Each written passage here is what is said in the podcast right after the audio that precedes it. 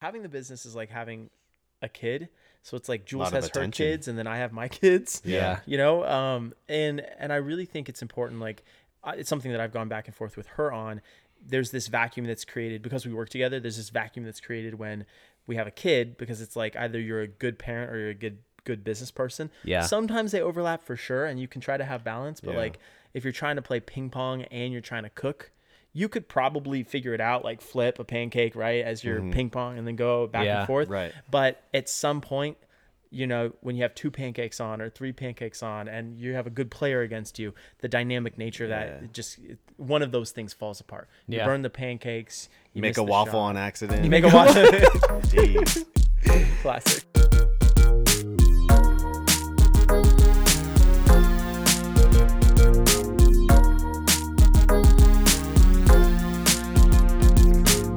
There it is. Welcome back to Blank with Friends. I'm Mike, Uh, I'm Jordan. and today we have Jono Aymin. What's up, everyone? Jono, it's good to have you, man. Thanks for coming. Thanks, guys. Um, how's your day, dude? What's what's been going on with you? The day's good. Um, the beginning of this year has been rad. I Yeah? mean, honestly, it's it's been I think one of the most challenging beginnings of the year for me. I kind of think of everything's in terms of business Right. quarters. So here we are Right at the on. end of the first quarter. Um, it's been super busy, but one of the things that I think I've appreciated most about this year is that there's been a lot of time for me to reflect back on what's happened in the last couple years and um, kind of see like where I've come in my business journey, and then now I have a little bit, or I never really have the time, but I've chose to take the time over the past couple months to evaluate where I am, where I want to go, and what are the next steps forward um, for me and my family business that I run and other ventures Yeah. that I want. So that's kind of That's cool. A, an opportunity to reflect like that's important. Being able to move forward. Just real quick though, um, just to give a little spiel to the listeners out there. What are you? What do you do? Totally. Okay, so I'll tell you what's making money right now, and then What's we'll get into like what's making money? and then and then and then we'll get into what I want to do, Like, I what we're a developing. business, That's not making money. The corner, however, yeah. I'll tell you. I'll tell you biz dev and then the practical stuff. Um, And then my passions. exactly. Not making money. exactly. Yeah, the the corner, Jordan's corner. Sounds like a, a weird. Sounds like a romance novel. Jordan's title. Corner? Jordan's Oh, yeah. corner. I actually started writing a book. I haven't come up with a name with it yet though. That There might be you go. it. There you go. Jordan's Royalties, corner. I like it. Hit him with the I gotta get in with that somehow. I'll write the preface. so in uh, in naming this, I really had to think about Jordan. The author's note, like one of those, like all those like weird little things before the book starts. Yep. Yeah, I've never read a book. All Oh. with the little. Anyway, Anyways, go ahead, man. Um, okay, so I run a company called Common Sense Events. My wife and I started it in um, basically we're in the last year of college, and the mindset there was like we need to either start a job or we need to get a job or um, we just kind of need to figure out what was going on. And at the time, we had our our firstborn son Vincent, Mm-hmm. uh, who was just born. Jules was getting ready to graduate. My wife, uh, I was getting ready to graduate, and school was never something that I really liked. Uh, I kind of went through a little bit of a crazy phase, you know, like 18 to 22, maybe. Yes, yes, you did. and I like that. And and I missed that. I'm just kidding. yeah, it, it uh, I kind of fell off the deep end and then came right back and kept swimming. But it was um, the it was a staffing company that we started, and I have a background in hospitality, customer service, food and beverage, and pretty much every job I've touched has had something to do with customer service. And so I once I um, we saw a need. We were working with some catering companies. We saw a need for high quality staffing within the event circuit and um, events like catering companies, you know, events that catering companies would work. Uh, these are events like corporate parties, weddings, birthday parties, anniversaries, all, all anything, pretty much all Yeah, any type of event. Any type of event. Yep. So we started an event staffing company focused on uh, high touch customer Mm-hmm. service, self awareness in our team. Um, and we hire some really incredible people. I mean, the people we work with, I feel so lucky that they're on our team. I we repeatedly send them into some scenarios in the event world that's that are so dynamic and I think any other team would Yeah. come out and the client would have complaints, but you just get these raving reviews and I mean they're on our Yelp and they're they get emailed to us and I'm just like, "Oh my gosh, I'm so lucky." So That's sweet. that's that's cool. But yeah, that's what we do right now. It's an event staffing company, Common Sense Events, and we primarily work with uh, catering companies. I would say, Right on. Destination management companies, event coordinators, wedding planners. Rad. We do close to 700 events a year. Wow. Wow. So- What's what's the uh, drive behind creating um, a company like that? What, what was it for you to make you want to do something like that? For me, the mindset behind it has always come down to facilitating experiences. Okay. Um, just like, and, and, you know, we were kind of joking before. Um, I don't know how much it's going to be on, on, the podcast, but we were joking before and talking about the Olympics. You know, the the uh, beer pong Olympics that you know we had. Olympics. And, yeah, that's on our Instagram. Oh yeah, the beer. Everyone Olympics. knows about Yeah, that. dude, There's- okay, there's no secret okay, there. Cool, No cool. secret. So while we were getting schmammered, no, um, but but I, I just always loved like when I was in college, I always loved partying, getting together with friends, and I, then I thought about it more, and I was like, what do I like about that? And I really liked, um, I really liked the setup of it. I liked getting the crew together and deciding who's going to bring the beer and who had the girls and who had the who had the friends. Let's be and honest, Who dude. had, yeah, absolutely. Like you know, I, I really liked the component of putting all the pieces together. And then when I was there, I would not be the one who was necessarily getting all the attention per se, but I was kind of more of the background setup guy, and I realized that I really really liked that, and that was something that I could uh, parlay into a professional field. And so um, the that has always been the passion uh, of kind of being able to facilitate an incredible experience, and whether that's someone's wedding, you know, you kind of get one shot at, at that. You thing, really or do. Huh? Two or three or four in some people's case, but you know, still like you know, still you want that time that's so special, whether it's a a graduation or uh, a celebration of life, you know, a funeral, Yeah. a promotion, whatever it is, whatever the event is. Generally, it's something that you don't get to take back. You don't get to rerun No, you you don't. don't get to backspace a couple times and edit it and um and so that having the i think the pressure and the challenge of creating these moments for people that are fleeting and having them be so memorable is something that definitely drives me and it's always a question of how to hack it so that our team is more prepared to deliver that for the client Cool. It's fantastic. Yeah. Yeah, back to because I I like what you said earlier about where you're at now at the end of this first quarter and the beginning of this year has been a really challenging yet like very full of learning um, experience for you. What do you mean by that? Now that the audience kind of has an idea of what you do, because I wanted to hear you out on that, but I think people need to know a little bit of a background because I obviously know, but Yeah, totally. So what we're working on right now, we've we are located here in Southern California.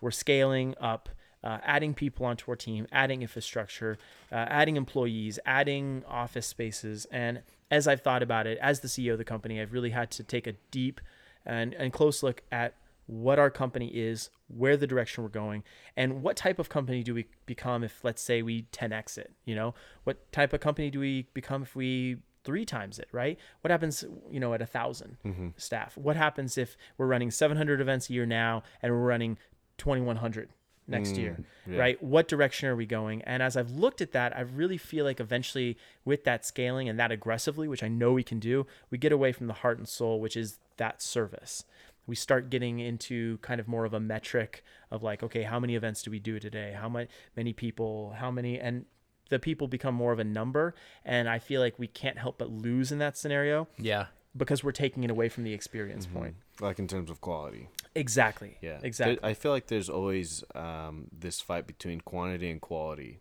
absolutely You know, you want enough quantity to keep yourself afloat, but not so much, in a sense, not so much that you lose quality. absolutely Yes. and so we could we could scale up of course but as i've thought about it i've really uh, i really want to get into what makes us special yeah, as a company. And so that for us is very much going to go into a consulting direction mm. where we take some of the training that we use with our own team and we use some of the mindset and we package that and we offer it as a, a system to restaurants and to catering companies so that we can help give them the same type of environment with their core team that we can provide for them. And it can totally revolutionize people's companies and the experience that your guests have. And a lot of times especially for restaurants it's super competitive you know especially during market downturns and if there's you know any sort of market downturn people really closely look where are they spending their discretionary income. And so for restaurants i think especially having customer service be at the forefront of uh, what they do as far as training with their employees will be super important and i'd love to meet that need um, as it comes up. I think what's incredible is the fact that you have tuned in to what your passion was at the source. Like you said, is creating that experience. And creating an experience has nothing to do with quantity. so true yep yep An experience that's created is absolutely quality based. And so I think what's really cool is that you've dis- like discovered that about yourself that you know what I'm good at is I'm uh, good at creating that experience. And I'm going to take that experience and now how do I market an experience because you can't market it by making some huge like company with a lot of heads, like a lot of people. You don't need a lot of bodies. Mm-hmm, mm-hmm. You just need to what you're doing needs to work well. Mm-hmm. And I think what you can do and what you've decided to do is fantastic because you've decided I'm not selling and I'm not trying to grow my company in a way where I can have a lot of employees and be some huge company, but I can now market the experience. And how do you create that experience? Not necessarily you creating it, but getting other people to to be able to create it. Totally, and I think a lot of it is uh, leverage. I would love to be able to leverage. Um, I would- love to be able to have a similar employee footprint that we do now, but be able to impact, have 10x the impact that we have now. Yes. And that's what I'm really talking about. I, I think that as a team, let's say we come together and there's there's ten of us. There's about five employees right now, like like full time people who are um, processing all the quotes and doing all that. And there's of course our team that goes out and works all the events. Yeah. Um, I think that if we went to ten, and then we were able to impact thousands and thousands of uh, guests through the businesses that we touch, yeah. I think that there's an exponential effect that we can have on the industry there. yeah So that's kind of what I'm thinking um, towards. Um, I also have a, a terrible entrepreneurial disease, shiny object syndrome, it's called. Yeah. And for any of you uh, listening out there, if you have your own gig, if you have your own thing you're working on, you know, it's so easy to get distracted. And so, of course, I'm very much the visionary in my company, but it's also easy to kind of see other opportunities. Yeah. So, um, re- I mean, I'm like, I am. I've been working for a while, and I do have this currently. But um, about a year ago, I started a media company, and we called it Common Sense Business, uh, Common Sense Brand Services. But then about six months ago, you realized the acronym CSBS wasn't as flattering as possibly something else. so we've rebranded and it's Aymin Media Group now. And so that's something that's been around for about a year now. Um, we're a totally different business. But again, going back to that whole experience thing, this is a company that's geared towards helping the guest, the client, whoever it is coming and looking, the viewer, to experience the brand of the company before they even walk in the door. So, say the restaurant or the catering company or whatever. So, just a similar way as we're facilitating guest experiences, Yes. we can facilitate viewer experience through the media work that we do through videography, photography. Um, we've got a team of awesome people who work with who we work with now. Uh, there's about four of them that do everything from drone photography, um, video, and you know we can help set up podcasts. We can do anything to help facilitate the branding of a specific company. Yeah, that's a wide range of coverage when it comes to an event.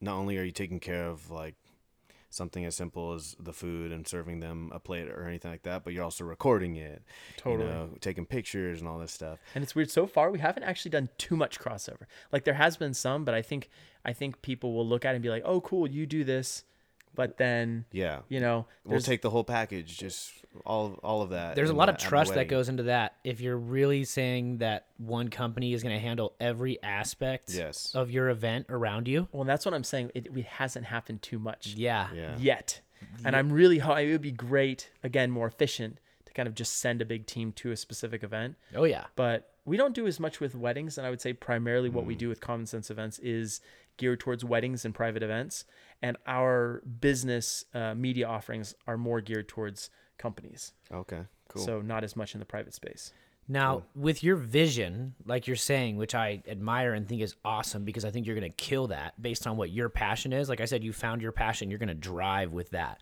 Because for a lot of people, when they find a job or whatever and they like it and they're passionate about part of it, um, they don't really know how to grow in that market necessarily. Um, even for myself, like as a teacher, I'm passionate about the interactions. Um, I'm, I'm not necessarily passionate about like how to teach content as much as I am about building relationships. And I think I still have a lot to learn about figuring out how do I then direct my passion into growing in my industry. Um, I think you found that, and I think that's incredible. Um, so where do you you have a lot of faith in yourself as far as going forward in that? Do you really see that playing out in the next year, in the next five years? Like where do you? it's funny you say that because like i'm sitting here and you're saying that i'm thinking like like man that's a really nice thing to say but i absolutely don't feel like that. Yeah. I guess, and I think confidence is something. Um, like trust is something that you build in yourself over time, but it's almost like trusting yourself to um, to be consistent and like let's say you told yourself oh i you know i'm gonna like go on a diet or i'm gonna go like run a mile and then you didn't run a mile and you were like you made some excuses to yourself in your head you didn't run a mile and then you did something else and then you again you kind of fell short and you made excuses in your head it's about keeping promises to yourself Yeah, being absolutely. consistent with yourself then all of a sudden you start building this credibility with yourself and i feel like this has probably been been said before but that i think gives you the confidence to know that regardless of what you set your mind to do, you know that you're going to see it all the way through to the Yeah, end. Yeah, if, or or in a different light, I'm gonna make this happen. I can trust myself to make this happen. Definitely. Yeah, Definitely. Because you've kind of proved that to yourself. yeah, yeah. And you now that you explain it like that, um, kind of building that trust with yourself. At first, it sounds kind of silly, thinking, "Oh, well, of course I trust myself." Yeah. you know. But the way you you said that, and you gave an example of like running or something like that and you said okay i'm gonna start running and then you you skip it and you make an excuse Yeah. and then you're like okay tomorrow i'll do it and then it's like yo i can't even like count on myself to do what i want to do you know it's weird and That- I don't that's think we weird think of that. Like, I don't think that we actually think I don't trust myself, but I think that the not trusting yourself shows up practically when you lack self confidence. Yeah. Hmm. I just it's like a kind of a weird thing. So anyway, I was saying you you say that I don't necessarily think like oh, you know, we're gonna kill it. I just know what I like, and I'm and I'm I just want to keep doing that. Yes. And so you add on the layers as they're necessary.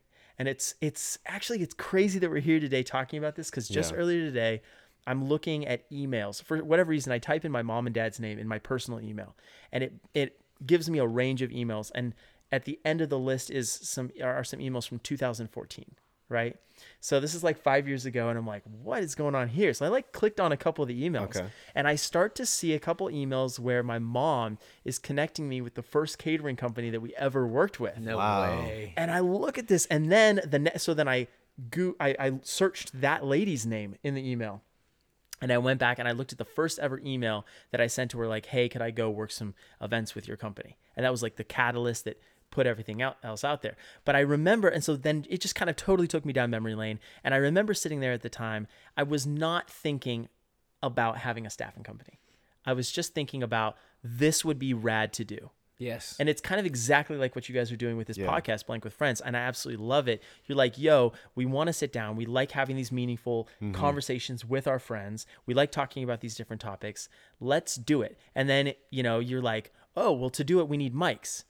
So you guys learn a little bit about mics. Yes. Oh, uh, you know what? We might want to record this. You learn a little bit about cameras. You have to learn about YouTube. You have to learn about publishing things. And all of a sudden you're adding, adding, adding. And before you know it, it's kind of like one of those old video games, you know, like computer games where you have to add on to your city and your city grows, Yeah, like a little yeah. Age of Empires or something, right? Think about Love that game, love Yeah, game. you have to nothing, think that it nothing, grows. nothing ever huge like turns out um uh huge uh, or starts huge No, not at all. it's it's all um uh it's all a progression of things uh like you were saying with the podcast we literally were like yeah we like talking to people and we like talking to each other and our dynamic and then we're like okay why don't we start a podcast okay like let's keep going from here and see what it evolves into Yeah. you know probably started with you like that right you Very, weren't starting out similar. you weren't starting out thinking oh i want to do catering or create a company like that Yep. you're just trying to do what you wanted to do and what you liked And the funny thing is now, as we look at even starting other things like the media group, um, we've got a couple of things. I want to get into real estate investing. man you, you I I love, really- it. It's good. It's really badly want to s-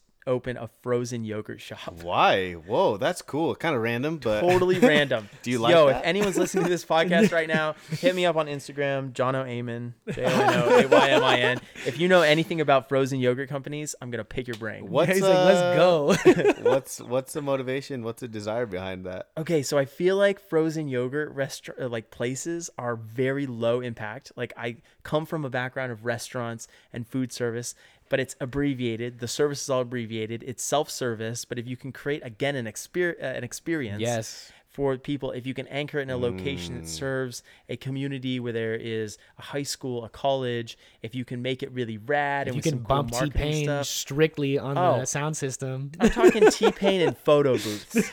I want a photo booth High key, in the dude. thing with an Don't be airstream. don't be giving too much of this away. no, You're onto no, something right no, now, I'm- dude. I'm, that's what I'm saying. If anyone hit me up, But it, like, but it really is an experience, though. oh yeah, dude. Think about you can carry alleys. that. You can carry that, creating an experience to anything. yes, Totally. Anything.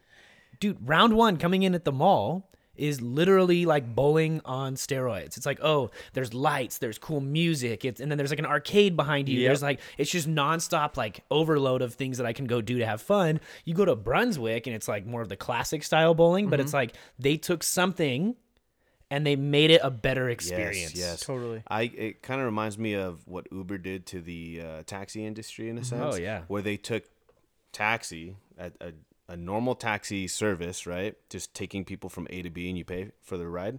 Uber took that and was like, okay, you can have it on your phone, like it's super easy. Uh, e- there's even some people in their Ubers that are putting in like games Yep. on- for them to have this like cool experience and like I could play Super Mario on the way to a bar. You know what I mean? Like how cool is that? I You know you it's hop in some Ubers. It's like the dude's got like a full little. he like, has every like an array of. Some of everything. them are Yeah, like he's like, "Do you want some some water?" Yeah, Not Nasty. so. Yeah, exactly. I've been in some Ubers where I'm like, I think this car is about to break down. Like, is this? How'd you get in here with this? I like that. Must have put like a kid on your car on the outside and took a picture. Right? My older brother and I went to uh, San Diego for this event. It, it was called Design Disruptors, where they go into an industry and they disrupt the design. And what I mean by that is is just the example I, I just gave with Uber. They went to the taxi industry, Uber, the people from Uber, and they disrupted that industry in a good way, right? They totally revolutionized it, and they made taxis into a thing that's modern and, and cool in a sense, you know. And uh, I'm sure that's what Round1 is doing in, in Temecula. I mean, I've never been there, but I went to what one in said, um, Cerritos.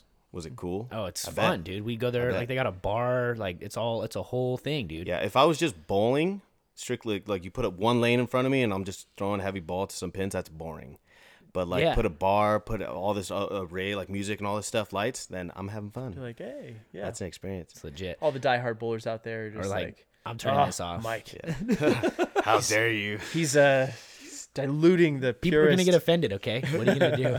yeah, well, whatever. I don't know if you guys want to go back to this, but I really liked kind of the concept of what you were saying as far as you never really know where you're going to end up or what your projects could turn into. Right. Um, and a lot of that is trusting in yourself.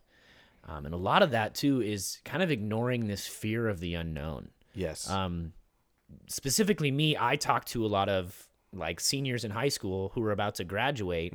And when you really get down to it, they have a very big fear, if they're being honest, about like college is very different. And they're like afraid. And it's like, you're going to be fine. I think every step of life, there's a big part of this fear of the unknown, of I don't know. But if you just keep moving forward day to day, and as mm-hmm. long as you're finding, again, what you're passionate about, you're pursuing your own interests and making sure that you're not just sitting there being like a lazy piece of shit, you're going to find something. Mm-hmm. No one who pursues things ends up empty-handed. I mean, you you find defeat, you find struggle, you you feel discouraged at times, but like you're not to like be just obsolete. you also find your life because Yeah. life is made up of those things. It's made up Absolutely. of It is. failures and successes and joy and sadness and all like yeah. So if you if you're not moving, you're dead. Yeah. yeah. Totally. Might you as know, well be. I'm glad you circle back around to that. I wanted we got off we were talking bowling and experiences and frozen yogurt, but uh, something for me that's been very interesting and and again, it's ironic that we're talking about this today, but it really hit me today was the way I'm thinking about all these things now and starting all these things now is very very different than when I started Common Sense Events Okay. Yes. and it's and I'm like, whoa, I need to like check myself. Really? What's the difference? What What are The you thinking? difference is now I've I've got my feet wet a little bit. I'm like, okay, I'm cool with this business thing. I'm I like it. I'm passionate about it. It's what drives me, you know. Um, and now all of a sudden I'm thinking about a new business and I literally just flick the switch in my mind going from that that purist like I have fun with this I want to do it I'm going to add layers as I go and I immediately go into the layers I immediately am like, oh, frozen yogurt. And instead of thinking, oh, you know, this could be a great experience and all that, immediately I'm going, oh, well, you know, how much would it cost to get the, the square footage? And oh, it's going to be hard because I'm going to have to get licensing. And oh, I, oh man, you know, it's probably going to be super hot because of the machines that they all have to run. And oh, how many flavors are we going to do? And who's going to actually pay? And oh, it's only 45 cents. See how, how I'm thinking about all these details? Yeah. And before you know it, I'll have talked myself out of the idea Interesting. versus in the beginning me just saying yo i want to start a frozen yogurt thing and then just talk to someone and then be like and just do it. like yeah let's just do one and then i'm like oh shit this place is hot because of these machines i better open a door oh i Yeah, but at that point you have you have the shop, frozen yogurt shop. Like you can evaluate things as they come when they're there. you take not- one step at a time and Yes. and that totally rolls into what you were saying Yeah. about motivation and not so much motivation mm-hmm. but momentum and I was talking to Ben Moreland actually on on my podcast, um, and he's a trainer out of Santa Ana, has a gym and, and everything. And we were just talking about motivation, but he said it's not so much motivation and like progress as it is momentum. And if you totally forget about what you're doing as far as like a, a big goal, but you just focus on the next step and kind of walking and putting one foot in front of the other. And if that's what you're focusing Yeah. on every single day, like you're saying, you will discover some failures, you'll discover successes, you'll discover these things. But once you kind of take that step, the first three steps might be the hardest steps, but then after that, it'll be hard to stop. There'll be this Yeah, resistance Yeah. band from slowing down. You know, if you're a mm. runner, you hit that pace when you're running where it's kind of that comfortable place almost Yeah. awkwardly Yeah. enough. To slow down is almost harder. You know, for the idea of pushing a, a car in neutral, same thing. Put the car in a neutral. The first couple steps, you really are pushing, pushing, and then it's like, okay, you know, my son who's six could push it now. Yeah. you know, Yeah. to keep it going. Great analogy. So that's really Wow. like something that have I've thought about as I think about starting anything new, and it even sounds like with some of your students, they just have to put one foot in front of the Yep. other. yeah, you'll find your stride. Put your head down and just move. Just Yep. don't stop. Yeah. And then and it becomes you find yourself doing something, and then you know what? Maybe that's not it. Mm-hmm. Maybe you get there and you're like, I hate this. Yeah. But then I, back to what you were saying too is the reason you're thinking about all these steps and all these processes that go into starting something new is you've started something new. You know what it Exactly. takes. You've been through it and it worked out well for you. Great. And now you're almost like I don't want to speak for you, but it's like you're almost being hard on yourself then in starting something else new where it's like I've started one thing successful, this better be successful. Totally. And I I know what it looks like to go through that, so I got to think ahead. Yeah. There's there's benefit to that and then there's like drawback to that. There's the mm-hmm. naivete of it's almost the ignorance is bliss type Yeah. thing. As long as you do have the confidence that whatever is, gets put in front of me, I'm going to handle. Yeah. Whatever happens at college, I'm going to handle it, but I'm just going to put my head down and go for it. And the ironic thing is, we spend so much time planning, and I think planning is super important. Don't get Yes. me wrong. Yeah. But also, if you kind of just say, I'm going to just do something, Yes. you're going to either discover that it's good or it's bad. Absolutely. Yeah, yeah. That reminds me. For some reason, I started thinking about uh, my childhood. Really, really quick bird walk. Uh, I used to jump. Mike's over here just like, "Duh." Just like envision like a bubble, like a little. I used to old think, uh, or I, I used to ride bikes with my um, brothers and, and friends on the on the street, right, growing up. But we used to jump our bikes like on uh, dirt jumps, right? hell yeah. And I can't tell you how many times I would see kids and myself included before they would hit a jump, they were scared and they were like, okay, they're you know they're far away from the jump and they're gonna start pedaling to go and to get some speed and then jump it. Um, it was it almost served you better to just do, Do it. it, Like yes. okay, you're gonna you're psyching yourself out. You know, you're thinking about it way too much. It's been 30 minutes. You know? like just start doing it, start pedaling and jump.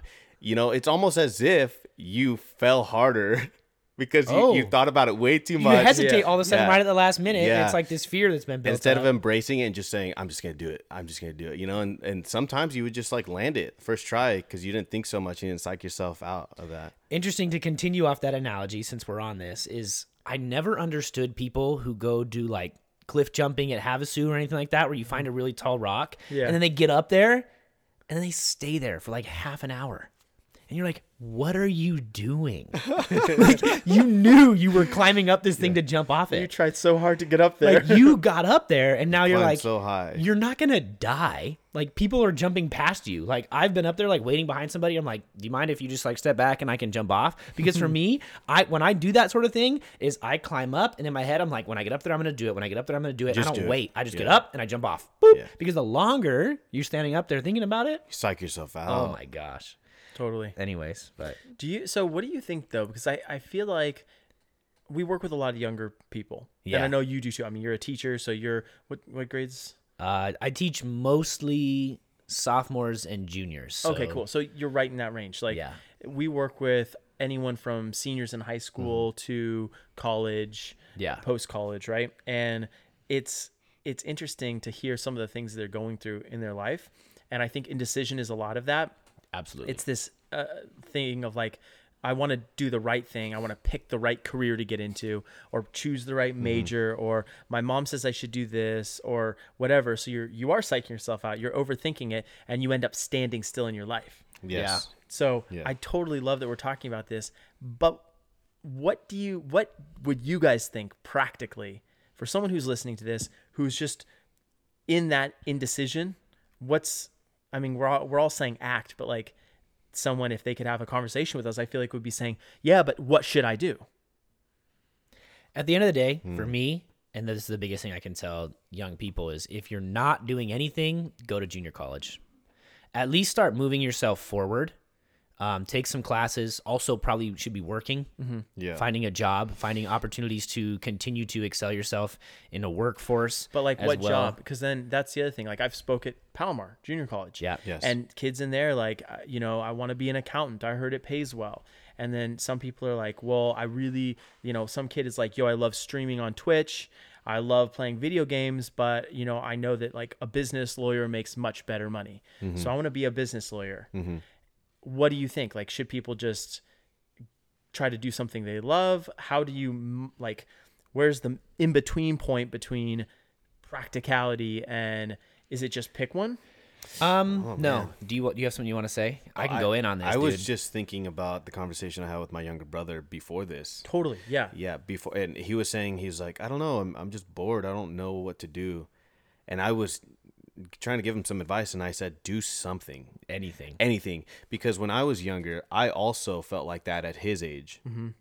I was like, dude, I know where you're coming from. I know where you're at. What helped me at my at at uh, his age, when I was when I was his age, what helped me was my aunt and uncle saying, "Go to community college." And I'm like, but I don't know what to do. They're like, just go, just go. They were big supporters and just doing something. And for for me, it was just community college. They're like, just get into community college. You'll figure it out. At least you're putting credits on your name. you'll figure something out, you know. And and um, I was telling my little brother, I was like, well, if you don't want to do that, you can do the military. If you don't even want to do that, dude, get your laptop, go to Starbucks, and explore something you like. Like go on the internet, watch a video about something, something, do something, you know. Learn. Learn something, get a skill, something. What about you, Jordan? I'm curious. Like, so when you were feeling that, Mike, you were saying Yeah. you your your aunt and uncle Yeah. told you just go do something. Yes. So basically, was it like they just yelled at you enough that you were like, "All right, fine, guys," and you went? How did it go? Um, well, I think uh, a mixture of that, but Okay. also uh, I grew up really close um, with my cousins, and we're all a similar age, and my brothers, so everyone was doing that. Uh-huh. But I didn't know if I wanted to do that, and they're like, "Hey, just jump on that train and go with them." Cool. And then I found my own way. Yeah. What about Which, you, which you did, and I think the just to wrap that up is you still had stuff to fall back on had you not found your own way. Like Yeah. you could have still been there adding credits to your name until you found yourself with a degree Yes. in a field. Yeah. When, and then also you could have still found yourself another direction, but at least you were not sitting there going, "I don't know what to do." At least I was doing being nothing. productive. Period. Mm. in Yeah, some sense. Absolutely. What do you mean? What about me? What do you direct so, your? well so kind of what i'm getting at and i'm curious about this but for me and in my life so this is personal Uh-huh. experience here um, but it's something i've seen generally it's hard for us to make decisions without there being some sort of stimulus and a lot of times the stimulus ends up being painful I know, right? So so I feel like, relate and I'm. Interesting. and I'm wondering if that's consistent. So that's why I was asking you about you. Like, was there a point in your life that you were uh, just like, man, I don't know what I want to do, and then it was like your mom and dad just said, "Yo, if you don't do this, we're kicking you out of the house," or if they were like, Yeah. "Hey, you need to do this," or if you went on a date with a girl and she was like, "Oh wow, you don't have a job," like that sucks. Or she was, you know, she left you for someone else who I'm not saying I don't, I don't know if this happened Yeah, I not, still but cry about that a lot, but but keep hitting But- my emotions. but like you know any one of those things Jordan's like hot. for me it was for me it was uh um, look at these guys up on instagram Yeah, I we got feel some, you. we got some instagram models over here guys. Oh yeah, right. um dude. no but just for me it was it was getting kicked out at 17 Oh, okay. that was like the big Yeah. thing for me that was all of a sudden like oh wow toilet paper costs money Mm-hmm. Yep. and it, it when toilet paper costs money everything starts mattering you Yeah, know? absolutely. and then the next thing for me was getting my girlfriend pregnant Mm-hmm. Wow. And then the next thing for me, and that was what led to me getting serious and finishing my college, Yeah. because I was like, either I'm going to do this now or I'm not. And then the next thing for me was I had a good job at Yard House, and I was toying with the idea of doing the staffing, and I was working a couple shifts here and there, but then I got fired because I didn't card someone who was underage. I should have. They looked young, but I just didn't card them. I was going fast. I was being sloppy. Yeah. Got fired. And it was like, well, this is a great time. I have no job. I should start this company Yeah. right? These critical junctures in my life have always been, uh, you know, They're very prefaced. define defining moments. Absolutely, but they've been prefaced by some sort of pain, and I'm the type of guy, and I. So why I was asking this of you guys Yeah. is I'm wondering if the pain of like being left behind on the education train in your family or the job train, or maybe the, I, and I don't know, so that's why I was asking you, Jordan yeah. Whatever it is, is it either pain or pleasure? Is it either some sort of stimulus Yeah. that kicks you into drive?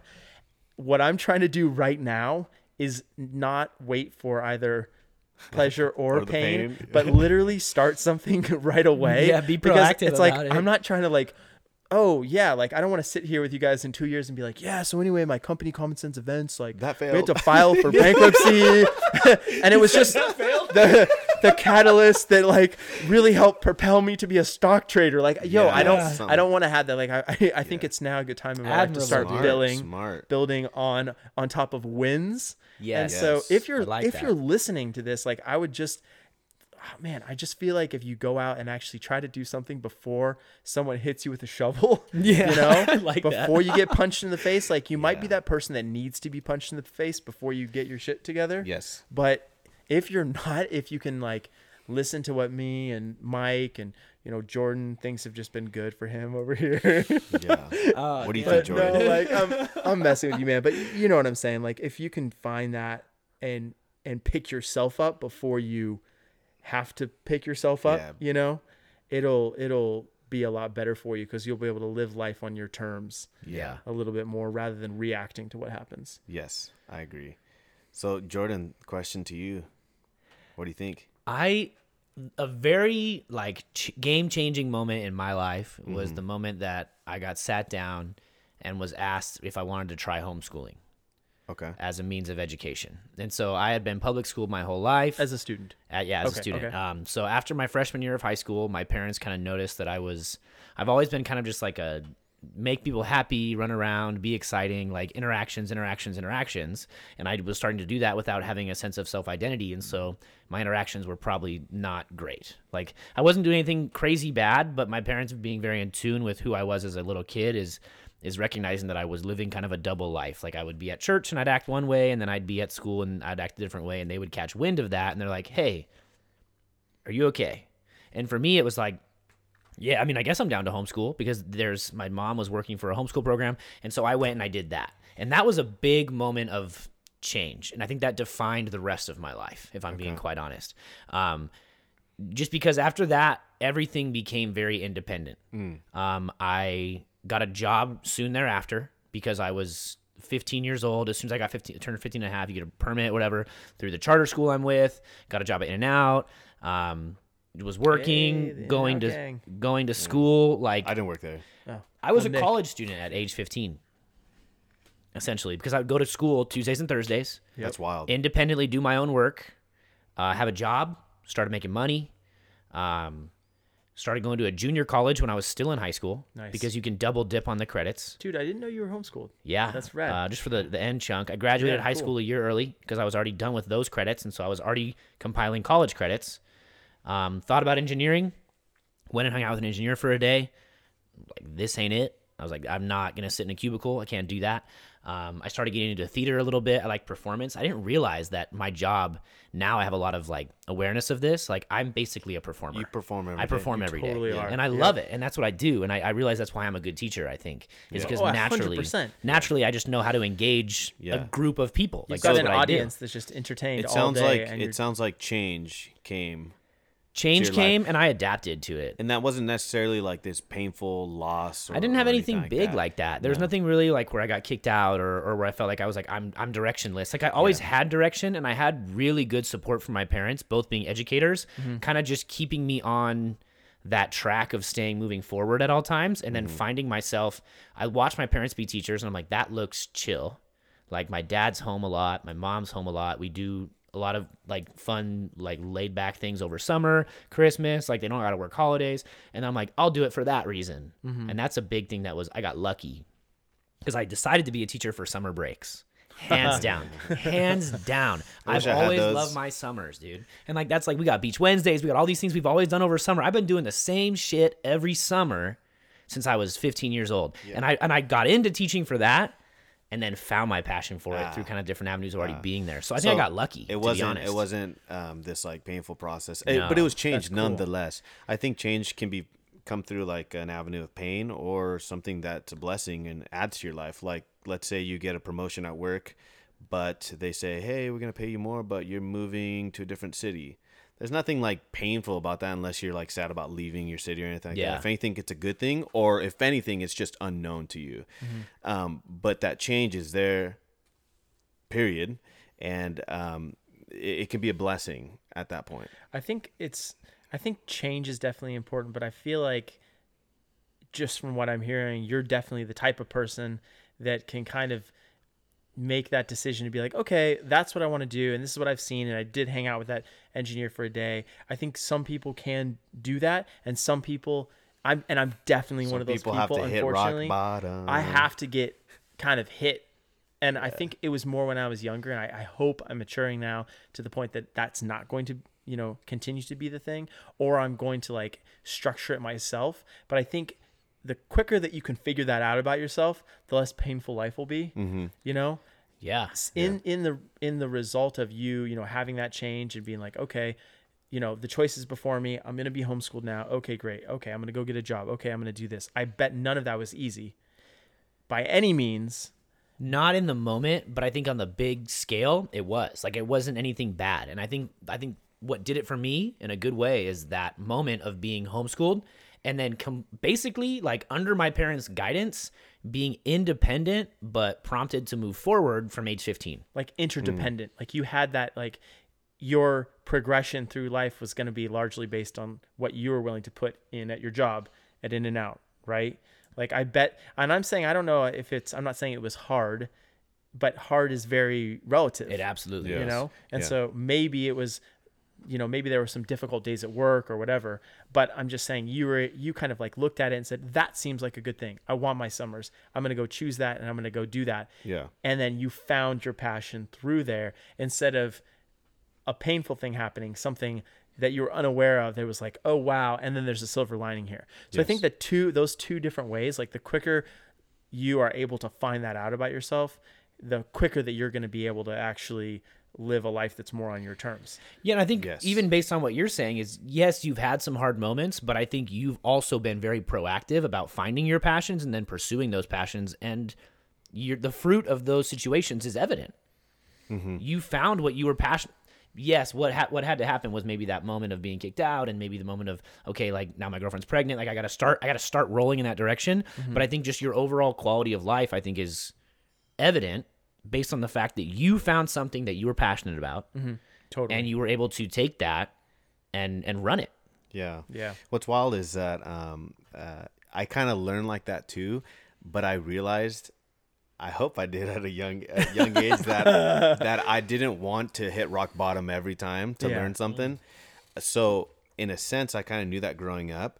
Um, so I, I tried to get advice from people as much as I could, and I love talking to older people because of the wisdom that hopefully they share with me. Mm-hmm. You know, so I can learn from their mistakes and hope to do better. Totally. Did you ever do that when you were a kid or anything like that, or like in the, I- during this time? I did a even kid? lot, which Yeah. is the like the crazy thing. Like I did a lot, but I I think sometimes you just don't know Until or like you, don't you go through you kind of don't believe it. Yeah, I You know? mean, It's kind of like that don't touch the stove cuz it's hot. Yeah. But are you sure? Yeah. like Yeah. I want to check this out. Uh, You know, let me try. Like I'm just going to check it out one time, you know. Yeah. Well, maybe it was hot the first time. Well, let's check it out the second time. You You know what I isn't that crazy how you go through that? Yeah, totally. Oh, and man. and I think it's I think I think just kind of figuring out like being willing to take the time to have that conversation in your head with yourself Yeah. is super super important and then not get stuck in the mental conversation overthinking, right? Which we were talking about before, jumping off the cliff, but being willing to ca- actually push forward from that and make sure that, you know, okay, I'm thinking, how am I thinking about this? And then going to the next place and saying, hey, okay, I got to get this done without having to get smacked in the face by life. So to kind of like just curveball this whole conversation and just throw the train off the rails if we would, because I feel like we are all very fortunate 100%. to be quite honest. For sure. Um, as much as the struggles that I mean, honestly, you guys have been through a lot more, like on paper, difficult situations at an age where it's like you kind of had to overcome that and then find yourself in your careers, and you guys did well. It worked. Right. I feel like there's a lot of people though that could be listening to this thinking like these privileged assholes. totally. Do you know what I mean? yep, Like yeah, and they would be right. and exactly like we've all all three of us are very fortunate for the positions that we are in in our life right now Yeah. um because we've experienced a lot of success and i think there are people who just are constantly feeling like they're just being like faced with the bad situations like loss after loss after loss or as soon as they see something great start building it's swept out from under them um what is your encouragement and what is your focus for that person to continue and to persevere what they love because what they love has never served them well. Yeah. You know, it's funny because you're taught you're saying that to me, but if you knew me maybe eight years ago, even five years ago, I'm 29 now, 24. No, maybe like 22. Yeah. things started getting a little better. Um, so seven years ago, different story. You're Yeah. talking to a, a fundamentally different person in a lot of ways, and so um, you know there was a point at which it was it was very very hard to figure out like what I was going to eat. There was a point that I was living out of my car. Yeah. There was a point that the stuff that I was that I did really really like, which was partying, which was hanging out with girls, all of that was was very um, would always kind of like put me in a different direction. There was a time that I could not hang on to any amount of money to save my life. I mean, like I would get paid and then it would immediately go to partying and hanging out and having a good time Yeah. and and it was all like I've made so much money in my life, but it's also and and I and I think during that period of time made so much money and it all just went away so quick because I didn't know how to use it. Right, I didn't know how to save it. I had absolutely no self control, and so I think to someone look uh, listening out there, I uh, to be honest, like I don't, I'm, and I'm not going to get too hard into my story, but like I am you, in a lot of different ways. Like I've been some really, really, really very uh, depressing and sad places in my life. And I think you don't realize you have zero perspective. And if you're listening to this in your life right now and things are not going well, nothing's going well, maybe you're a freshman in college and you're getting bad grades and your parents are putting pressure on you. You don't know what you're going to do and you don't have any money and your parents aren't sending you money and like your girlfriend or boyfriend just broke up with you and right mm-hmm. you crashed your car whatever it is i've literally been in like all of those scenarios. And i you you don't you just you just don't have the perspective. The only thing that helps you in that place is continuing to move forward and looking and kind of seeing in your life what things are producing any amount of measurable fruit. Mm-hmm. Like what is working, right? What is the the minimum thing like whenever you go to work good things happen. Find where good things are happening in your circle, whether it's at work, in a relationship, um, and if there's nothing like that going on, you just need to audit your circle. And Absolutely. you need to figure out like, yo, if I'm hanging out with a bunch of people that are partying, maybe the partying is not bad. Maybe I'm just gaming all the time and, you know, that's something I really enjoy. That's the one kind of good thing in my life. You know, maybe I'm selling drugs. I mean, I'm serious. Like anything like that, think about it and go like, what is good? Oh, I'm selling drugs like, oh, I'm making money. Interesting. Every time I'm so good at doing this, every time I go to do that, and I'm not encouraging anyone to sell drugs, but I'm saying start thinking about your yeah, yeah. You guys are like, Please whoa, uh, Hold yeah. on. No one, no one sell drugs. Can we mute his mic? Just, but but kidding. think and look in your life like, okay, there's a relationship here that I'm so good at fostering and nurturing. There's a there's something that ha- that's happening. Maybe school's not my thing. Maybe school is the only place I'm excelling. Right. And mm-hmm. spend more time doing those things. And then start putting yourself around people that appreciate you for those skills. And if you can't, if you don't have those people in your life, likely the people that you have in your life won't want to be in your life because they've made the choice to separate from that place themselves. Mm-hmm. And they were very low at one point. So it's super important to put the voices and the voices in your head and the influences around you to replace them with something else. So whether that's YouTube videos, podcasts like this one, uh, whether it's books that you're reading, Yeah. you all of a sudden have new friends. You all of a sudden have new people who are speaking into your life and who are telling you different things. And there's two benefits that happen. One is a negative benefit, a vacuum that all of a sudden you're listening to a podcast so you don't have time to have an unproductive conversation with someone. And then also the positive, so that's the negative, right? You're not able to do a bad thing, and you're also able to learn something that you're learning from the podcast or reading in the book or whatever else. So I think finding those two, uh, those two things, and and you have to make an effort though. So if you have something that you want, and you want to do more, you want to get to that place, you want to uh, actually Ben Moreland, uh, he's like, if you want to be more, that's the name of his gym, be more athletics. If you want to be more, you have to do more. And so being willing, you, like you have to not like where you're at enough that you're willing to make significant changes and you're willing to go and say, you know what, I need to pick up a book.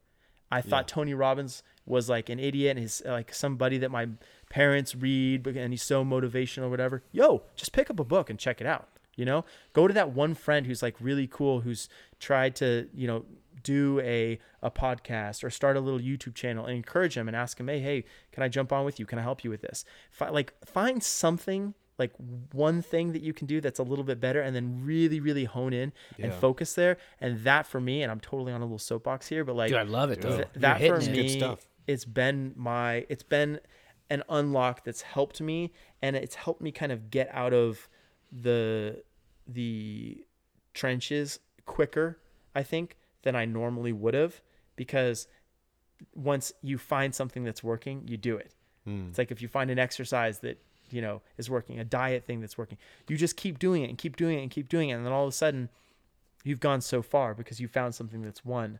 and and so yeah if you're out there and you're listening and you're like man these like privileged assholes like first everything is not as always it, as it seems Yeah, I didn't. I didn't mean to. no no no of course of course no I, and i'm and I, I think that you make a very good point because the person like, like i said seven years ago things look different yeah, you know and i think people look on instagram people look on uh instagram people look on instagram a yeah, lot they do. And- I'm on Um, Instagram, and- way too much. and they're on instagram and someone's flexing or someone's life maybe they're not even flexing but someone's life looks a certain way Yeah. and you just don't know about the autoimmune disease that their mom has you Yeah. Yeah. you just don't know about the fact that you know their sister is is in a lot of trouble with the law yeah, random, right? You don't know about the fact that this is going on or that's going on. You don't know what's putting them together, what pain they're hiding.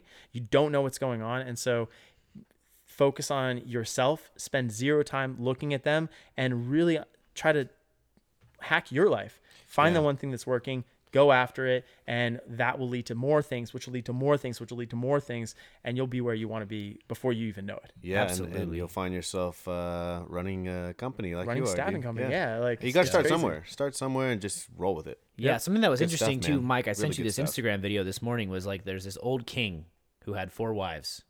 Oh yeah, Right? That, That was, was deep. Interesting. I thought it was gonna Okay, be a tell meme. me, tell me, tell me. I was was waiting for funny. something to jump out or or some punchline, but So- it was crazy. Yeah, Go I was like, like, is this gonna be funny? Because it's like on a page that I follow that just like is outrageous Yeah. memes. Like it's dumb. Like it's Yeah. wild. What's on Okay, there? okay. Um, so he, Tell me. he put this video up, and it's it's this guy telling this story, um, and he's like, so there was this old king, and, and he lived a good life, and he had four wives, and he's on his deathbed, and as Mm-hmm. he's dying, uh, he calls in his his fourth wife, and he brings her in and says, like, I've given you everything, like I've I've decorated you with jewels, with fine clothing, like I've blessed you beyond belief, like, will you please enter the afterlife with me? Like, will you pass into the afterlife?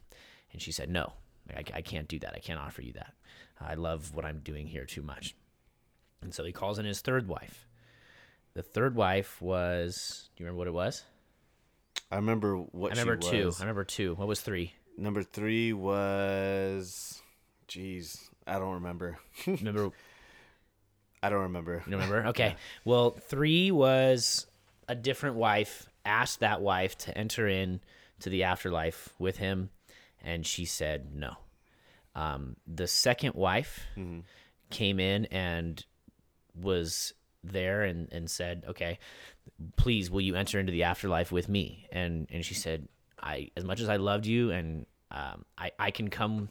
to your funeral. I can put on the funeral. I can see you off into the afterlife, but I cannot join you into the afterlife. And the fourth wife, so he calls in his fourth wife, who he's neglected. The first wife, Or the first one, from- sorry, four- from four down to Yeah. Okay, Down to okay, three. I skipped three. I forgot what it was. I apologize. Two was um, going to take you through to the funeral and to the passing on, right? But could not follow you through. And then the first wife, who he felt like he neglected, calls in and and says, "I know that I've neglected you. I know that I have not." really given you much in this life and I'm really sorry and that wife said yes I will pass through with you I'll go with you anywhere. I'll go with you anywhere you go Yeah. without hesitation Yeah. Um, and the moral of this story, and I really wish I knew the third one, um, was that the first wife, like this is your life. This was your bot. Like this is it. This is what you have gone through. Your life as that king is the first. Or the fourth wife is your physical body. Like you decorate it. You take so much care of it. You do all these things to make it look great and look pretty. That at the end of the day, like at the end of your life, it's not going with you. Oh, I think I remember the third one. Hit him with the third. Um, I believe that was uh, a symbol for your possessions. The third one was Yeah, because it was your body, your like your body, and how you kind of took care of yourself and dressed your what, what you said. And then the the third one was possessions, what you acquired in this life, yes, material things. yes. So and so then go the, ahead, go the ahead. down to the second wife that's your friends and your family. Mm-hmm. and they'll be they were always there for you. They were consistent they were there and they're with you up until that funeral and they're there to see you off but they cannot go through it.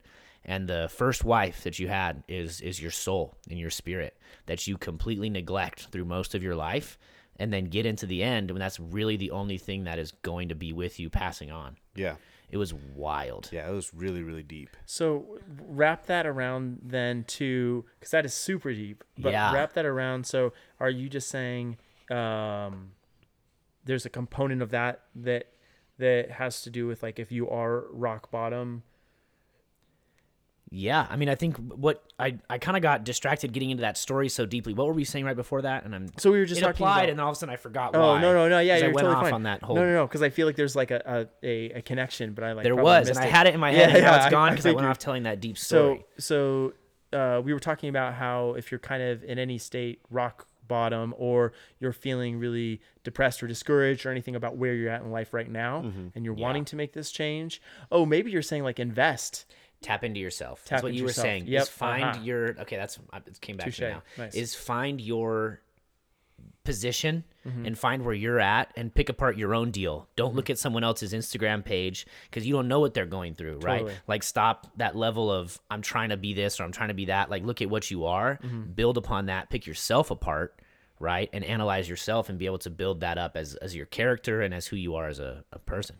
totally Yeah. That's a crazy story. That's a really, really. I I wish So I had deep. the the other wife nailed down. I'm gonna have to go back I and think watch it was. that. It was. Uh, I think it was possessions. That Okay. sounds about right. Like Oh, it was perfect, man. I was watching that and I, I'm expecting it to be some dumb meme that just comes out of it and just Yeah, like hits you with like the Hey. like on the end of it, and, like music starts playing. And Yeah, like, Jordan. Jordan sent me this in the morning, right? In the Yeah, morning, woke I, had morning just gotten up. that. I'm like, whoa! I'm like watching this. You're like, all right, well, this is deep. this is. I'm gonna go to work now. And, uh, All right. I'm gonna change the world now. Actually, Yeah, yeah, I'm real quick. my soul. my soul will be different after today. Oh my goodness. Um, as if we're as we're on that topic, the one other thing which I think wraps around to all of this, like the beginning of the year thing, the companies, um, you if you're listening to this and it has anything to do with where you're at in life, uh, or really anything of where we all are at. When you have comfort in your life, and this is again going back to pain and stimulus and doing things, getting things done. it- um, the best kind of to me, the most beautiful time is when you are, you don't have a lot, and you're trying to figure out what you want to do because you don't have a lot of like the students that we're talking about or whatever. You don't have a lot to give in a way, right? You don't have a lot of possessions yet, right? You don't have a lot of stuff, a lot of money. You're kind of in this very naked and bare position. And Yeah. really what the only thing that you can give in so many cases is your time. Who you are? and who you And are who too. you are, and what you who you are uniquely. who you are like yes the soul Yeah, right what you like bring. who you are mm-hmm. and then your time and so i think if you're the other thing that you could do is find a way to give your time away to someone else because as you go through life that paradigm shifts and all of a sudden you start to have less time and more money and possessions. So that whole kind of pyramid tips on the other side and the most valuable thing to you becomes your time because you've worked to the place that you have the money you have the possessions you have all of this different stuff. So if you can find someone who's on the shift side of that paradigm and you can offer something that they value highly you will leave with money and they will leave with more time and it's a very very good and very powerful exchange that happens with that I've never thought about that, and that is fantastic. Interesting. I'm my head's like cocked over here. I'm like, what the? Well, Yeah. like, have you ever? And I think maybe it's a meme. I'm sure there's a meme. There's a meme for everything. But like, um, have you ever heard the saying like, when a man with experience, it's like experience, hustle, and money, and like when you have those three. The one person leaves with the experience, like the person with the money leaves with the experience, the person with the experience leaves with the money, and the person with hustle gets a little bit of uh, everything. Mm, Like no, it's- I've never heard that. Oh, okay. Well, yeah, it's like if if if I have no time and Jordan has no money, but I have money and Jordan has time, and Jordan says, "Hey, let's do a deal together. I'll run your business if you invest in the business." Now all of a sudden Jordan has money, right? And now all of a sudden I have Jordan's time. We're leveraging something that we each have. Yeah, it's like you almost trade. Totally, exactly. And so if you're coming and you're like, man, I, I don't have much going for me, or I don't know what I want to do, or I'm at rock bottom, or my friends, or whatever's going on in life, again, find that one positive thing and then find the exchange. Mm-hmm. Find what the other person has, what you can complement, the value you can bring. Yeah. And that, I mean, like if you revert, if you can reverse your mind to think like that and think about the value you give rather than what you need and what you need to take, your life will change so quick. It's incredible, dude. And That's so I well mean, said. dude. Bottom line is, so many people think that they do not have value to bring to the table. Mm-hmm. Because I have conversation after conversation after conversation of people hitting us up or whatever, saying, "I love your podcast. I love what you guys are doing," and I'm like, "Sweet, can't wait to have you on." And they're like, "Who? Me? Mm-hmm. What? oh, so what? Oh my gosh, I don't know." No, yes, you do. Why Like is you it like that? absolutely have value. You have a story. You have something unique about you that you can just bring to the table that no one else can Yes. yes, people will relate to you, and yes, your story is similar, which is what gives you value in that. Mm-hmm. Period. Yeah. Is that someone else needs to hear what they someone else is going through the same thing, Mm-hmm. and- but in a different way. And it's like it's incredible, dude. But it's it comes exactly back to that thing of saying what I have, I have value. Period. In some way, shape, form, and present that Mm-hmm. and use that and utilize it. Why are people like that? In the same way, I think your shit, it's your so- own shit so doesn't weird. stink. Like in the reverse. Check this out, right? Like if you're like, oh, you know, you can't see your own shortcomings, let's Mm-hmm. just say, or let's say you oversee your shortcomings in some cases, sounds like we're talking about. But yeah, yeah, let let's say, you know, the whole concept of like your shit not stinking. Think about this. Your life you may not think is interesting, but it's because it's your life. Yeah.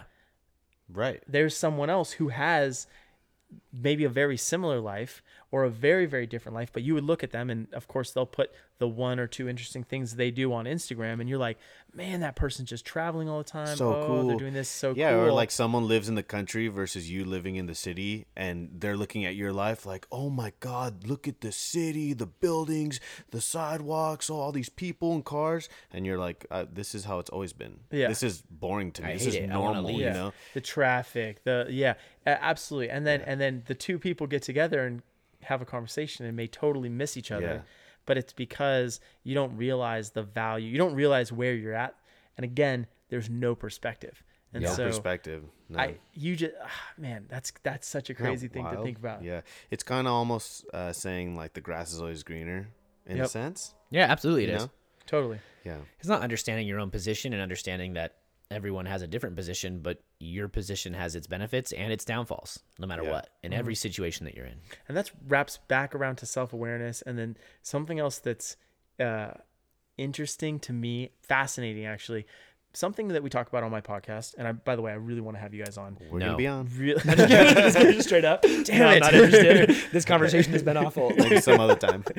I'm down. oh my god, no, I'm I am down. too, man. Can't wait. i'm busy i'm busy um, but one of the things that we talk about and i'm i'm fascinated is what is the thing that prevents us from living up to our true potential so like where are you where are where is the best version of you right now like what are you doing to yourself that's sabotaging you from being whatever you All you can could be. max out Well, I think you What- just answered your own question as far as like what are you doing to yourself that is causing that? It's whatever you're doing to yourself. well, totally. But no, no, no. But I actually want to ask that question of people, and I actually want to Yeah. know like what's going on Uniquely in each person. Got exactly. it. Being Because the specific. second that you can think about that, and I have this theory, and I think maybe it'll land in a book one day or something like that. And I, I think you know I want to talk about it a lot. But I have this idea that just like you talked about being an actor.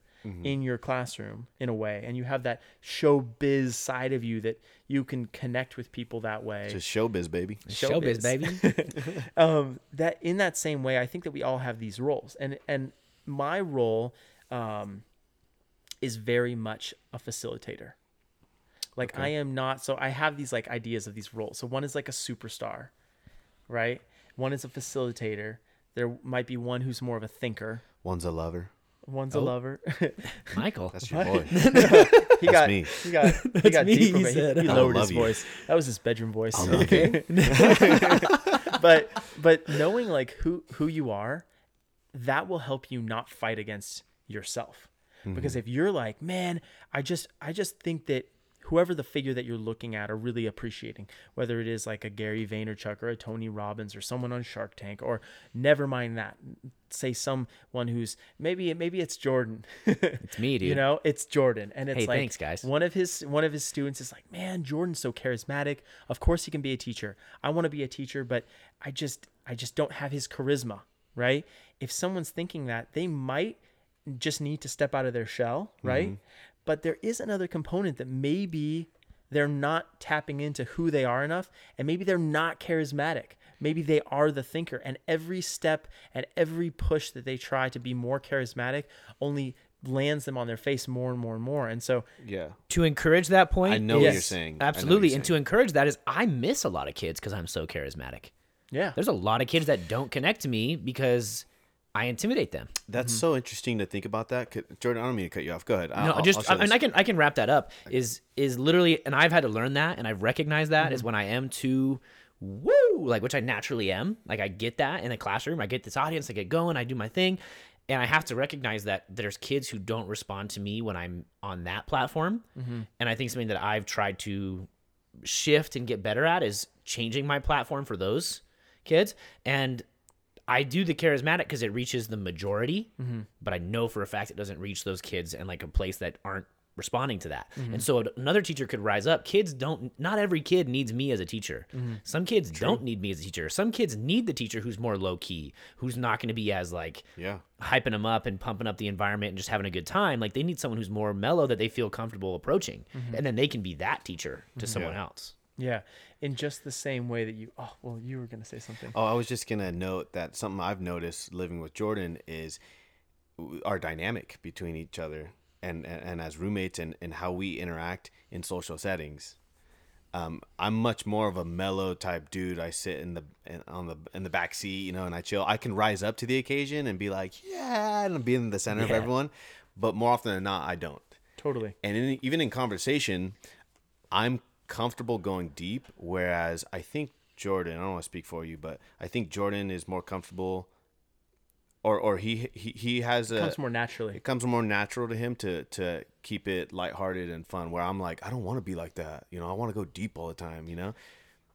Would you, would you say that, or, or Uh, you can correct yes- me? Correct yes me if I'm no. wrong. No, I Correct me think if I'm wrong. I think naturally, if I'm with a big group of people and I'm just doing my thing, I'm having a good time. Um, if I'm not with my loved ones and I don't know who I'm with, then Yeah. I I want to go deep because I like to break that threshold. yes. So for me, I don't enjoy the the fun, outgoing, like goofy, surfacey stuff until I've broken down the barrier a little bit of the intimacy. I was thinking of this conversation we had.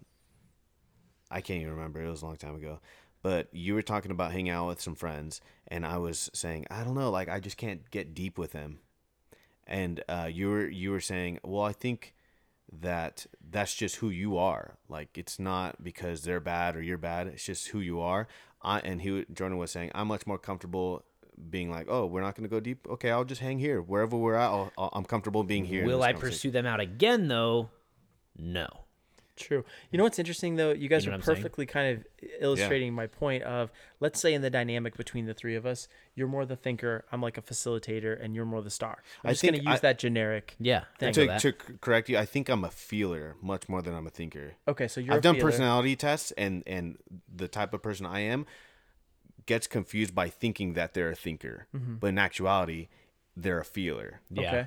So then So let's I'm- even go with that. yeah. Feeler, It still works. uh, facilitator. Go ahead. Because you're the thinker as a facilitator. You're thinking about how things are going to work out. He's responsive Yeah, to and the you're hot, feeling. dude. Oh yeah, you're super a- hot too. We got to cool tell every dynamic. guest on our show. Oh my man. gosh. Yeah. okay. we don't go invite. You're making me blush. people. I'm so glad you guys can't Get see me. red, dog. Oh Get wait, red. there's a there's a camera. Um, go ahead. Go ahead.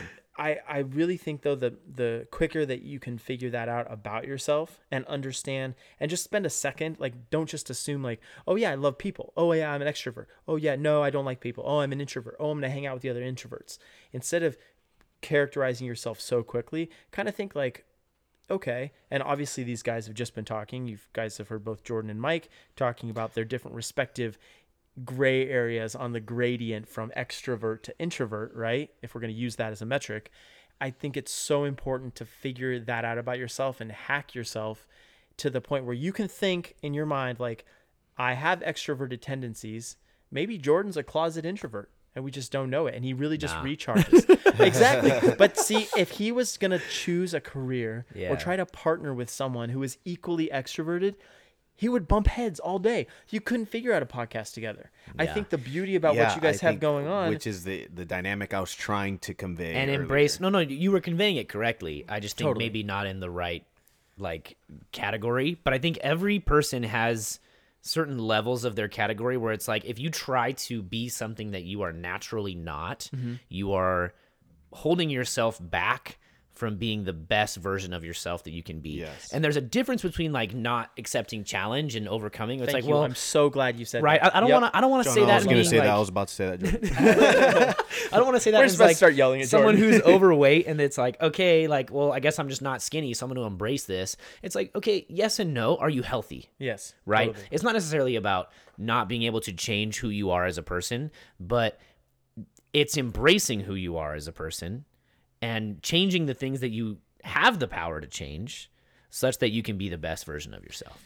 and to Yeah. and to wrap that for me around to business, I found that the second that I try to take on and I, and I and, and this has really happened in the last three months here. The second that I try to take on roles in in the company that are technical and that are detail oriented, I start falling apart. I mm. really, really do. And so at the beginning of the year, I kind of had this this attitude towards it of like, well, screw it. I'm not bad at the details, so I'm not going to do any details. And I would use that as a cop out. Like, oh, Oh, I'm okay. sorry, I'm sorry, you know, I'm sorry, Mike, I'm sorry, Jordan. I can't, I can't do that. I'm not the guy to talk to because I don't do the numbers, right? Oh, I don't know, I don't know. I'm not the guy who does that. Oh, I'm just bad at it, right? And voicing that, I'm now flipping the script a little bit and saying like, I could try to learn. Like it's basically saying like I could try to be a really really good basketball player, but I'm never gonna be, be LeBron. So I shouldn't do it anyways. Exactly. Instead of having that cop out, be willing to learn, be willing to grow in your role, but grab onto the things that you're best at. And instead Yeah. of saying like, "Oh, I'm never going to be as good as LeBron. I just might as well never play basketball." Be like, "Yo, I love basketball so much, but I know that I'm not going to win there big. I need to, you know, take on soccer because I'm a little shorter and I know that that's where I'm going to be able to kill it the most mm-hmm. Because of some other things." So it's that thing, kind of like sports and physicality within sports knowing who you are on an interpersonal level and on a metaphysical level, knowing how you interact with other people really helps give you a competitive advantage. Mm-hmm. Just in the same way that a LeBron might take a physical advantage from someone through Yes. size or whatever. Yeah. Put yourself in positions to win, which then builds trust, Yeah. which is kind of brings Yeah. us full Build self confidence because if you're not experiencing wins, then how are you going to try to continue? Yes. Put yourself in a setting, put yourself in an environment, and in that you're going to be successful, so you can experience win, so you can experience more confidence, and then it's gonna feel win good in other too. places. It's gonna feel Absolutely. great. It feels great knowing that now uh, I'm 25 now. It feels good knowing that I know this about myself. I go deep, Yeah, and and it feels good when I do that and you know that, and you embrace that. and I embrace it. Yeah. You know? And you guys are both really hot too, so John, you're hot. dude. John was like, "Stop." stop, It's get- this is getting weird, guys. This What? is getting weird. When was the last time someone told you you're hot, dude? It's a couple seconds ago. Before that, dude. Uh, before that, people need to be told they're hot, dude. Yeah, Your dude. dog kind of gave me this look. Did it? Oh, Oh, really? that's weird. Yeah, it's super weird. I've been talking to my dog about that. I was like, You gotta stop check that intimidating dog, the dude. guests. Kinda, yeah. Anyways, dude, this is awesome. I knew this podcast was gonna be great. I we had a fantastic conversation dude. We just really now. did. You I, guys I are enjoy awesome. that. Thanks for having me on. I yeah, really man, appreciate it's a it. pleasure. It was nice hearing your story of like kind of like you touching on what you've been through and then also like kind of pulling yourself out of that and how you saw things um, when you're um, going through that stuff. It's really cool. And then seeing you now, really, really cool to see. I say Thank you. cool a lot. Well, Cool. definitely, It's just cool. and it's it's all It's- it's process. cool. Like in a year, you know, hopefully the business is not, Right. you know, hopefully, but you know, you know what I mean. It's really it is a process, and you always kind of look back like those pictures from high school, like what was I wearing, or like what was I doing, and it's that same type of thing. So it's all Yeah, you live and you It's all learn, man. You Thank live and you. you learn. appreciate that, guys. Yeah. Well, love you guys. Thanks for tuning in. I really hope you enjoyed this. Uh, hit up Jono. We'll tag his his stuff. He's a super inspirational guy. He's got a lot going for him. He's encouraging and he's an awesome dude to have a part of your life. So hopefully you network with him and get to know him through social media and then maybe further avenues. Yeah, So, I'm on uh, Instagram, Jono Aymin, J O N O A Y M I N, yeah. and I've got links to pretty much all the shenanigans I'm up to on there. I love it. yeah. If you like what you heard, check out his podcast too. We'll get we're gonna tag everything. Obviously, because you're Yeah. hot, dude. Yeah, John, you're Says hot. you're hot. Influence it makes. Anyways, I'm trying to deflect now. Jordan, you're hot. Thanks, What's going man. I on here? appreciate that. That's what That we do. That's what we hair, do. man. Pump up culture. Yeah. That hair. That's what we're about. All right. Anyways, this has been Blank with Friends. I'm Mike. I'm Jordan. Peace. And blessings. Later, you later. guys.